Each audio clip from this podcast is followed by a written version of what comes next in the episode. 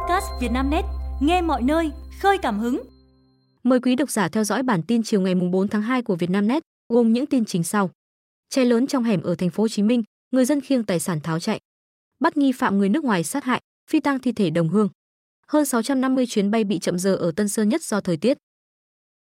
Cháy lớn trong hẻm ở thành phố Hồ Chí Minh, người dân tá hỏa khiêng tài sản tháo chạy. Khoảng 13 giờ 15 phút ngày 4 tháng 2, đám cháy bất ngờ bùng phát tại một nhà xưởng nằm sâu trong hẻm, thuộc ấp 1, xã Vĩnh Lộc B, huyện Bình Chánh, thành phố Hồ Chí Minh. Ngọn lửa bốc cao cùng cột khói đen khổng lồ bao phủ, khiến người dân sinh sống trong hẻm hoảng hốt, tháo chạy khỏi nhà. Nhiều người lo lắng ngọn lửa có thể lan sang nhà mình, nên hối hả khiêng đồ đạc, tài sản ra ngoài, đưa đến nơi an toàn. Được biết, ngọn lửa bốc lên từ xưởng tái chế nhựa, kế bên là một nhà xưởng khác có nhiều công nhân đang làm việc. Ngay khi phát hiện vụ hỏa hoạn, người dân, công nhân của hai nhà xưởng đã nỗ lực sử dụng bình cứu hỏa để khống chế đám cháy. Tuy nhiên, do bên trong có nhiều vật liệu dễ cháy, nên ngọn lửa bốc cao, cháy dữ dội. Đám cháy xảy ra vào dịp cuối năm khiến nhiều người lo lắng, buồn bã. Nhiều người cho rằng vụ cháy có thể khiến các công nhân chưa được nghỉ Tết, nhận lương thưởng thì nay sẽ gặp khó khăn hơn. Ngay sau khi nhận tin có hỏa hoạn, lực lượng phòng cháy chữa cháy đã đến hiện trường thực hiện công tác chữa cháy. Sau khoảng 30 phút nỗ lực dập lửa, lực lượng chức năng đã khống chế được đám cháy. Hiện tại, chưa ghi nhận thiệt hại về người và tài sản sau vụ hỏa hoạn. Nguyên nhân vụ cháy đang được điều tra. Bắt nghi phạm người nước ngoài sát hại, phi tang thi thể đồng hương. Ngày 4 tháng 2, Công an tỉnh Bình Thuận cho biết, đơn vị này vừa bắt giữ nghi phạm quốc tịch Nga liên quan vụ sát hại đồng hương, phi tăng thi thể xảy ra 3 ngày trước. Nghi phạm đang bị tạm giữ, song danh tính chưa được công bố. Trước đó, khoảng 17 giờ 30 phút ngày 1 tháng 2, người dân đi vào dãy ở thôn Thiền Sơn, xã Thiện Nghiệp, thành phố Phan Thiết, phát hiện thi thể nam giới là người nước ngoài bị trói chân, quấn trong chăn. Tiếp nhận tin báo, Công an thành phố Phan Thiết phối hợp cùng các phòng nghiệp vụ Công an tỉnh Bình Thuận tiến hành khám nghiệm hiện trường, tử thi để điều tra. Kết quả khám nghiệm xác định, nạn nhân là ông VA, 44 tuổi, quốc tịch Nga, ở trọ trên đường Nguyễn Đình Triều, phường Hàm Tiến, thành phố Phan Thiết, tử vong trong tình trạng ở trần, mặc quần đùi và được bọc trong chăn. Tại phần đầu của nạn nhân có một vết thương rất lớn. Quá trình điều tra, cơ quan cảnh sát điều tra công an tỉnh Bình Thuận xác định địa điểm phát hiện nạn nhân là hiện trường giả, nên đã tập trung xác minh, trích xuất camera khu vực nạn nhân ở trọ, sau đó bắt giữ nghi phạm gây án. Bước đầu nghi phạm khai nhận có mâu thuẫn, đánh nhau với nạn nhân. Sau khi sát hại đồng hương, quấn thi thể trong chăn, nghi phạm trở đến khu vực dãy để phi tang. Vụ án đang được tiếp tục điều tra. Người dân đội nắng nhích từng mét ở cửa ngõ thành phố Hồ Chí Minh để về quê ăn Tết. Trong ngày 25 tháng Chạp, các bến xe, sân bay Tân Sơn Nhất và khắp các cửa ngõ thành phố Hồ Chí Minh nên chặt người dân về quê đón Tết Giáp Thìn. Cảnh giao thông căng thẳng tại nút giao thông An Phú. Theo cả hai hướng ra và vào cao tốc thành phố Hồ Chí Minh Long Thành, ô tô xếp hàng nối dài, di chuyển rất khó khăn. Ùn ứ, kẹt xe khắp các cửa ngõ thành phố Hồ Chí Minh khiến người dân vất vả khi đi sắm Tết hoặc về quê. Trước quầy vé các hãng hàng không luôn đông đúc hành khách xếp hàng chờ làm thủ tục bay. So với hôm qua, hành khách làm thủ tục thuận lợi hơn, số lượng chuyến bay bị chậm đã giảm do thời tiết tại các sân bay phía Bắc đã tốt lên. Hơn 650 chuyến bay bị chậm giờ ở Tân Sơn Nhất do thời tiết. Theo thống kê của Trung tâm điều hành sân bay Tân Sơn Nhất, từ 0 giờ ngày 1 tháng 2 đến 16 giờ ngày 3 tháng 2, đã khai thác 1.103 lượt chuyến bay cất cánh. Trong đó, có 659 chuyến bay bị chậm giờ, chiếm tỷ lệ gần 60% so với tổng số chuyến bay khai thác. Hãng Vietjet Air đứng đầu về tỷ lệ chậm giờ với 257 trên 344 chuyến, chiếm hơn 74%. Vietnam Airlines cũng có 209 trên 352 chuyến chậm giờ, chiếm hơn 59%. Đây là hai hãng có tỷ lệ khai thác lớn nhất. Ngoài ra, một số hãng như Jetstar Pacific cũng có 44 trên 63 chuyến bị chậm, chiếm 70%, Bamboo Airways có 43 trên 75 chuyến, chiếm 57%. Cùng với trễ giờ, 3 ngày qua có 40 chuyến bay bị hủy vì thời tiết xấu. Trong các ngày 1 và ngày 2 tháng 2, tại các sân bay khu vực phía Bắc xảy ra hiện tượng sương mù, mây thấp, tầm nhìn giảm dưới tiêu chuẩn khai thác bay, gây ảnh hưởng tiêu cực đến hoạt động bay. Hàng loạt chuyến bay đã phải chuyển hướng hạ cánh hoặc bị hoãn, chậm giờ. Tình hình thời tiết xấu gây tác động lớn đến hoạt động tại sân bay Tân Sơn Nhất, đầu mối hàng không lớn nhất nước khi đang bước vào giai đoạn cao điểm. Tình trạng chuyến bay bị delay gây ảnh hưởng dây chuyền đến thời gian khởi hành giữa các sân bay. Hành khách bị dồn ứ, gây quá tải tại khu vực phòng trở lên tàu bay. Trong ngày hôm nay, lượng khách qua sân bay Tân Sơn Nhất dự kiến tương đương hôm qua, với khoảng 128.000 người, gần 900 chuyến bay khai thác. Trong đó, số chuyến bay tập trung lớn ở ga quốc nội với khoảng 303 chuyến, chở khoảng 60.500 khách. Công nhân phấn khởi đi tàu miễn phí về quê đón Tết. Sáng ngày 4 tháng 2, tại ga Dĩ An, tỉnh Bình Dương, chuyến tàu Xuân Nghĩa tỉnh đã chở 200 công nhân về quê đón Tết. Ông Huỳnh Thanh Xuân, Phó Chủ tịch Tổng Liên đoàn Lao động Việt Nam cùng lãnh đạo các ban ngành tỉnh Bình Dương đã đến tiễn người lao động lên tàu. Từ sáng sớm, 200 công nhân, đại diện cho 1.450 công nhân lao động được về quê trên chuyến tàu Xuân Nghĩa tỉnh, đã có mặt ở ga để đón nhận những tình cảm, sự động viên, chúc Tết và trao quà từ các lãnh đạo ban ngành. Tất cả mọi người cùng hẹn sẽ quay trở lại Bình Dương làm việc đúng tiến độ. Sau khi nghỉ Tết, sẽ tiếp tục hăng hái thi đua lao động sản xuất, sẵn sàng khắc phục, vượt qua khó khăn, sáng tạo, nỗ lực hết mình để góp phần vào sự phát triển của doanh nghiệp, của tỉnh Bình Dương và đất nước. Chị Nguyễn Thị Thuận, làm việc tại công ty trách nhiệm hữu hạn may mặc Bowker Việt Nam cho biết, đã 3 năm chưa về quê thăm gia đình. Năm nay, chị rất vui khi nhận được vé tàu khứ hồi miễn phí để về quê sum họp với gia đình. Chị Thuận chia sẻ, do tình hình kinh tế khó khăn, cuộc sống của công nhân như chị với đồng lương ít ỏi chỉ đủ để duy trì cuộc sống gia đình nhỏ. Do vậy, nếu phải bỏ tiền mua vé tàu xe, vé máy bay về quê, gia đình chị không kham nổi. Được công đoàn tặng vé tàu miễn phí, với tôi là một niềm vui lớn, cho nên suốt cả đêm qua tôi không ngủ được, chỉ chờ để lên tàu về quê ăn Tết, chị Thuận nói. Hình ảnh mỗi năm chỉ có một lần ở các bệnh viện thành phố Hồ Chí Minh. Tại thành phố Hồ Chí Minh, đây là thời điểm các bệnh viện mang không gian rực rỡ nhất trong năm. Người bệnh tạm quên đi phần nào sự mỏi mệt của cơ thể, thân nhân cũng tạm gác lại những lo lắng về kinh tế để hòa mình vào các hoạt động đa dạng. Đường Hoa Xuân, hội thi trang trí hoa mai hoa đào, phiên chợ không đồng, tấm vé đoàn viên là những hoạt động truyền thống để mang lại Tết ấm cho người bệnh. Tại bệnh viện thành phố Thủ Đức, không khí Tết cổ truyền xuất hiện ở mỗi khoa phòng với các tiểu cảnh trang trí. Những góc nhỏ này sẽ mang lại niềm vui và sự ấm áp cho các bệnh nhân phải nằm viện dịp Tết cũng như cho các y bác sĩ, nhân viên y tế phải trực Tết. Bên cạnh đó, phiên chợ không đồng tại bệnh viện thành phố Thủ Đức đã tổ chức đến năm thứ 10, giúp cho rất nhiều bệnh nhân nghèo có những ngày Tết tươm tất, đầy đủ hơn.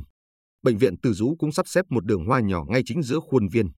Do không gian rộng rãi, nhiều cây xanh, người nhà các sản phụ, người thân bệnh nhân và các y bác sĩ cũng tranh thủ tận hưởng không khí ngày Tết. Bệnh viện Ung bướu thành phố Hồ Chí Minh cơ sở hai liên tiếp diễn ra các hoạt động dịp Tết trong hai tuần qua. Đa số người bệnh ung thư có điều kiện kinh tế khó khăn hoặc suy giảm dần sau thời gian dài chữa bệnh. Rất nhiều bệnh nhân từ các tỉnh thành xa đến điều trị nên gặp nhiều vất vả và tốn kém. Cô bé 8 tuổi, thi Hoa hậu quốc tế tại Thái Lan. Nguyễn Trần Bảo Linh vừa được chọn là đại diện Việt Nam tại cuộc thi Mini Miss Junior Idol World 2024, Hoa hậu thần tượng trẻ em quốc tế 2024. Cô bé được Sở Văn hóa Thể thao thành phố Hải Phòng cấp phép dự thi, thời gian dự thi từ ngày 27 tháng 3 đến ngày 1 tháng 4 tại Thái Lan. Tại buổi công bố danh hiệu, Nguyễn Trần Bảo Linh cho biết, trong suốt thời gian qua đã tích cực trau dồi tiếng Anh, tập hát, vũ đạo và biểu diễn cách quắc với các huấn luyện viên.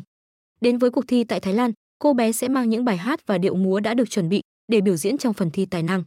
Đây cũng là món quà Bảo Linh muốn dành tặng bạn bè quốc tế. Nhận danh hiệu này, em thấy mình phải cố gắng thi thật tốt, tỏa sáng trong cuộc thi sắp tới, để gia đình, các thầy cô và những người đã yêu thương sẽ luôn tự hào về em, Bảo Linh chia sẻ. Bà Nguyễn Như Quỳnh, đại diện đơn vị cử Bảo Linh đi thi cho biết, cô bé sở hữu tài năng, kiến thức và vẻ ngoài xinh đẹp phù hợp tiêu chuẩn dự thi. Nguyễn Trần Bảo Linh sinh năm 2016, đang học tại trường tiểu học Võ Thị 6, quận Lê Trân, thành phố Hải Phòng. Cô bé đạt nhiều thành tích đáng nể trong học tập và các hoạt động ngoại khóa. Bên cạnh việc học, Bảo Linh còn có niềm đam mê âm nhạc, thời trang và người mẫu. Cô bé từng sải bước trên sàn diễn thời trang của các nhà thiết kế tại Hải Phòng và Hà Nội, nhận được phản hồi tích cực. Xuất hiện hình thức lừa đảo mới nhắm vào người dùng chữ ký số. Bằng việc gửi mail thông báo chữ ký số của cá nhân, tổ chức đã hết hạn, đối tượng lừa đảo yêu cầu người dùng thực hiện thao tác gia hạn để lừa chiếm đoạt tài sản. Đây là hình thức lừa đảo mới nhắm vào người dùng chữ ký số. Trong bối cảnh chuyển đổi số tại Việt Nam đang được đẩy nhanh, không chỉ doanh nghiệp mà cả người dùng cá nhân cũng đã bắt đầu sử dụng chữ ký số. Triển khai áp dụng chữ ký số rộng rãi sẽ gia tăng sự tin tưởng của người dân, doanh nghiệp và các tổ chức khi thực hiện các giao dịch trên môi trường điện tử, nâng cao hiệu quả và hiệu lực hoạt động của các dịch vụ công do chính phủ cung cấp tới người dân, doanh nghiệp. Trung tâm ứng cứu khẩn cấp không gian mạng Việt Nam, VNSET công chức, Cục An toàn thông tin, Bộ Thông tin và Truyền thông vừa có cảnh báo về hình thức lừa đảo mới nhắm vào các cá nhân, tổ chức sử dụng chữ ký số. Theo đó, lợi dụng việc sử dụng chữ ký số ngày càng phổ biến và mùa quyết toán thuế của các cá nhân, doanh nghiệp, thời gian gần đây, các đối tượng lừa đảo đã giả mạo đơn vị cung cấp dịch vụ chứng thực chữ ký số, gửi thư điện tử yêu cầu người dùng gia hạn chứng thư số. Sau khi người dùng thực hiện thao tác gia hạn theo yêu cầu của đối tượng lừa đảo, họ sẽ bị chiếm đoạt tài sản. Cách thức lừa đảo của các đối tượng khá bài bản. Ban đầu, đối tượng gửi mail thông báo chữ ký số của cá nhân, doanh nghiệp sắp hết hạn. Sau đó vài ngày, đối tượng tiếp tục gửi thông báo, trong ngày hôm đấy chữ ký số sẽ hết hạn và cần gia hạn ngay. Khi cá nhân, doanh nghiệp chưa kịp phản hồi, kẻ mạo danh sẽ tiếp tục gửi mail thông báo, token bị khóa và tạm ngưng tài khoản. Bằng hình thức này, đối lượng đã lừa chiếm đoạt tài sản của những người dùng nhẹ dạ cả tin, chủ quan. Trung tâm VN công chức khuyến nghị khi nghi ngờ email giả mạo yêu cầu gia hạn chứng thư số, các cá nhân, doanh nghiệp cần chủ động liên hệ với nhà cung cấp dịch vụ chứng thực chữ ký số để được hướng dẫn kiểm tra thời hạn chứng thư số cũng như hợp đồng đăng ký dịch vụ. Những chậu lan rát vàng tiền tỷ gây xôn xao. Nhiều năm gần đây, nhu cầu chơi lan hồ điệp, nữ hoàng của các loài lan, ngày càng cao. Những ngày cận Tết Nguyên đán Giáp Thìn 2024, những chậu hoa lan hồ điệp muôn sắc đã được các nhà vườn vận chuyển về các thành phố lớn để phục vụ khách sành chơi.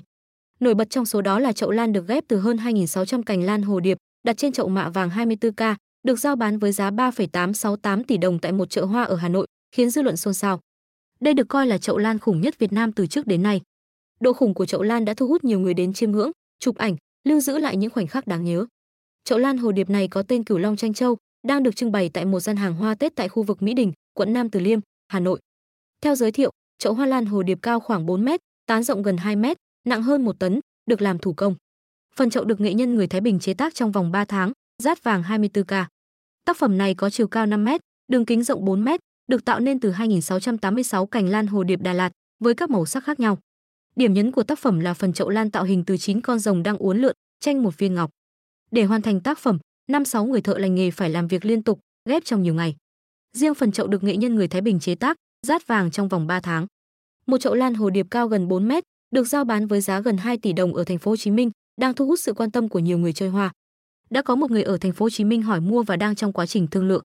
Chậu lan hồ điệp này cao khoảng 4 mét, đường kính 3,5 mét, được trưng bày tại gian hàng hoa Tết ở khu chợ đêm Thảo Điền, thành phố Thủ Đức. Tại một gian hàng bán hoa lan dịp Tết ở thành phố Bắc Giang, một chậu hoa lan với gần 1.000 cành hoa và rát vàng 24K được bày bán với giá hơn 1,6 tỷ đồng, thu hút chú ý của khách hàng. Chậu lan này có gần 1.000 cành hoa lan với ba màu, trắng, tím, vàng. Hoa lan trong chậu được nhập từ Đà Lạt. Anh Phạm Văn Huy, chủ gian hàng có chậu hoa lan rát vàng cho hay, chậu hoa lan này được rát vàng 24K với khoảng 5-6 cây vàng. Anh phải thuê đội thợ trồng chậu hoa lan mất một ngày và hai người rát vàng lên chậu suốt 12 tiếng. Khách chọn nước lọc thay bia rượu, tiệc tất niên vẫn tiếng rô nhưng vẫn nhiệt. Những ngày cuối năm, nhiều nơi tổ chức các bữa tiệc tất niên linh đình. Hầu hết các hàng quán đều vang tiếng rô rô. Năm nay, tiếng vang ấy vẫn còn nhưng đã bớt nhiều. Anh Hoàng Nam, 34 tuổi, ở huyện Thăng Bình, tỉnh Quảng Nam chia sẻ, năm nay anh tham dự nhiều cuộc tất niên, nhưng không còn uống bia rượu như trước. Xác định lái xe ô tô đi ăn tất niên, tôi không uống rượu bia dù chỉ là một giọt. Việc đó vừa đảm bảo an toàn khi di chuyển, vừa giúp tôi không còn lo lắng bởi việc bị phạt đến hơn 30 triệu đồng. Cùng với phạt tiền, tước bằng lái, tạm giữ phương tiện còn khiến gia đình mất luôn phương tiện đi lại trong Tết, anh Nam nói. Anh nhớ lại cách đây không lâu, người bạn của anh bị phạt 35 triệu đồng, kèm tước bằng lái 23 tháng do vi phạm nồng độ cồn. Đây là hồi chuông cảnh báo cho bản thân anh khi đến các buổi tiệc tùng. Tương tự anh Nam, anh Việt ở núi Thành, tỉnh Quảng Nam cũng chọn phương án uống nước lọc trong buổi tiệc tất niên. Anh chia sẻ, ở một số bữa tiệc tất niên, nhiều bàn có đến 50% thanh niên không uống bia rượu. Đại đa số đều chạy ô tô, không uống bia rượu vì không muốn vi phạm nồng độ cồn. Chúng tôi cũng vô mạnh, nhưng là nước ngọt, nước lọc.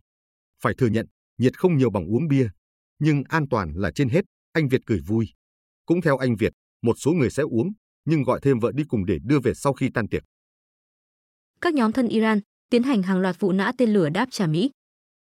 Căn cứ Mỹ tại tỉnh Deir Ezzor, phía đông Syria, gần mỏ khí đốt Conico, đã bị nã tên lửa.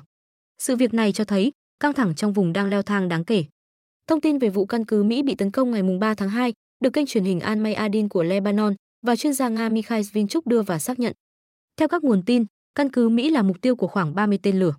Các nguồn tin Ả Rập cho biết, sau khi tên lửa lao tới, có nhiều vụ nổ đã xảy ra. Vụ việc trên là một phần trong hàng loạt cuộc tấn công vào các mục tiêu quân sự của Mỹ tại Iraq và Syria, của các nhóm quân được Iran hậu thuẫn nhằm đáp trả việc Mỹ ủng hộ Israel trong cuộc xung đột với Gaza. Kể từ khi xung đột leo thang ở giải Gaza, số lượng các hoạt động vũ trang chống quân Mỹ tại các quốc gia trên đã tăng mạnh. Phóng viên Avia Pro cho biết, vụ tấn công căn cứ quân sự Mỹ tại Deir Ezzor là đòn đáp trả cuộc tấn công ban đêm của Mỹ và Israel vào Syria và Iraq. Trước đó, theo hãng tin Tasnim, lực lượng kháng chiến Hồi giáo ở Iraq ngày 3 tháng 2 tuyên bố đã mở một loạt cuộc tấn công nhằm vào các mục tiêu của Mỹ ở Iraq và Syria. Nhóm này cho biết đã tấn công tên lửa vào căn cứ không quân Ain al-Assad ở phía tây tỉnh Anbar ở Iraq, nơi các binh sĩ Mỹ đóng quân. Thời gian qua, các nhóm vũ trang có trụ sở tại Iraq thường tấn công căn cứ Mỹ tại Iraq và Syria bằng tên lửa và máy bay không người lái để trả đũa hành động quân sự của Israel chống người Palestine tại Gaza. Các nhóm vũ trang này cũng tỏ ra phẫn nộ trước sự hiện diện của quân đội Mỹ trong khu vực, họ coi đó là nguồn gây bất ổn cũng như sự hỗ trợ của Washington đối với Israel trong cuộc xung đột đang diễn ra ở Gaza. Quý độc giả vừa nghe bản tin podcast thời sự tổng hợp chiều ngày 4 tháng 2 của Vietnamnet, được thể hiện qua giọng đọc AI của VB. Bản tin được phát sóng hàng ngày lúc 18 giờ. Mời quý vị và các bạn chú ý theo dõi.